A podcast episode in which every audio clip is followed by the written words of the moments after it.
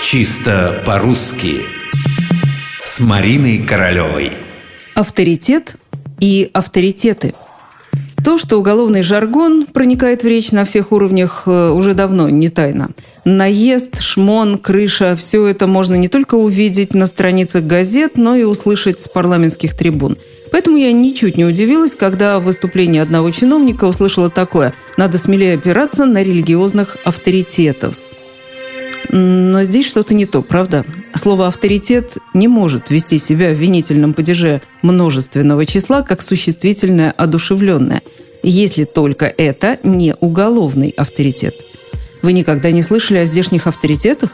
А вот наш коллега, журналист районной газеты, все знает про этих авторитетов.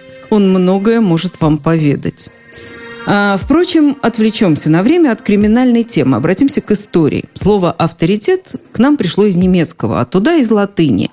«Auctoritas», «auctoritatis». У слова «авторитет» по словарям два значения. Первое – общепризнанное влияние, основанное на знаниях, нравственных достоинствах, опыте. Чтобы заработать авторитет, надо много потрудиться. Заметим, что нельзя заработать много авторитетов. Авторитет, он и есть авторитет, и только в единственном числе. Но есть и второе значение. Авторитет – это тот, кто пользуется всеобщим уважением и признанием. Множественное число у этого слова есть – но ведет оно себя как существительное неодушевленное. Подумайте, он не признает авторитеты.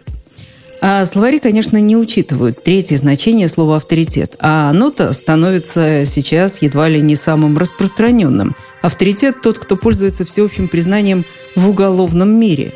И вот именно это слово повело себя как одушевленное существительное склонение другое и слово другое – Чиновник, который говорил про религиозный авторитет, этого не учел. А в результате авторитеты получились, ну, если хотите, с криминальным уклоном.